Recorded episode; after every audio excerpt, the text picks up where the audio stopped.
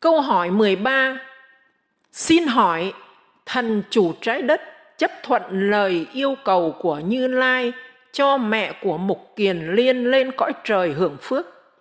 Vậy việc người thế gian bày trò câu cúng lạy lục để thay đổi nhân quả của mình hay của người khác thì có thể thực hiện được không? Vị nào toàn năng toàn giác thì làm như Đức Phật được.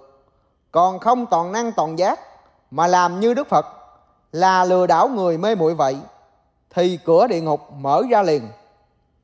Thế gian lừa đảo ít thôi, vì tiền vì bạc bị vào ngục sâu. Rồi lại đi tìm thầy cầu cầu làm sao được vì đầu mình ngu. Vì ngu nên mới đi tu, trái đất nhân quả mà tu cả gì? Người tu là vì ngu si ngu si nên tu mới đi lưng hồi giải thoát thì phải nên thôi. Chỉ tạo công đức để hồi phật xưa. Phật xưa không nắng, không mưa. Không có vật chất, không ưa lưng hồi. Câu hỏi 14 Xin hỏi, câu chuyện sự tích mục kiền liên này, nếu người học thiền tông áp dụng theo, đi tìm ai đó mà họ tin là có nhiều công đức nhờ giúp cho người thân của mình thoát ác nghiệp, hưởng phước nghiệp thì sẽ như thế nào? Ngày nay, người tu thiền tông sẽ có nhiều người bắt chước làm theo đức phật để kiếm tiền. Suy nghĩ xem, khi thiền tông vừa hé lộ ra, thì có rất nhiều người đến chép quyền ký. Rồi đi khoe mình là, ta là tổ sư thiền, ta là thiền sư, ta là người nắm mạch nguồn thiền tông ta là thiền tông sư. Ta là người dạy thiền tông. Ta là người khôi phục thiền tông. Ta là người giữ bí mật thiền tông một trăm phần trăm.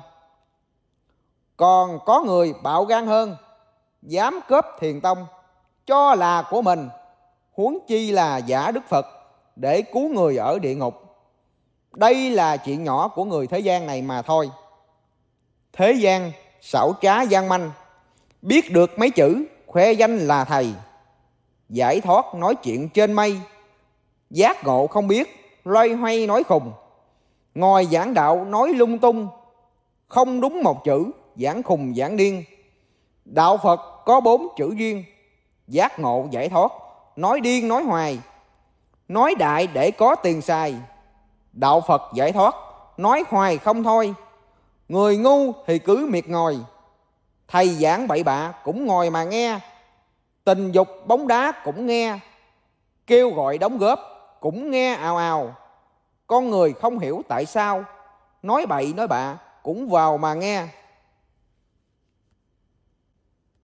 Câu hỏi 15 Xin hỏi, Đức Phật dạy Mục Kiền Liên rằng, mẹ ông phải chịu ăn năn và sám hối thì Như Lai mới thực hiện chương trình này.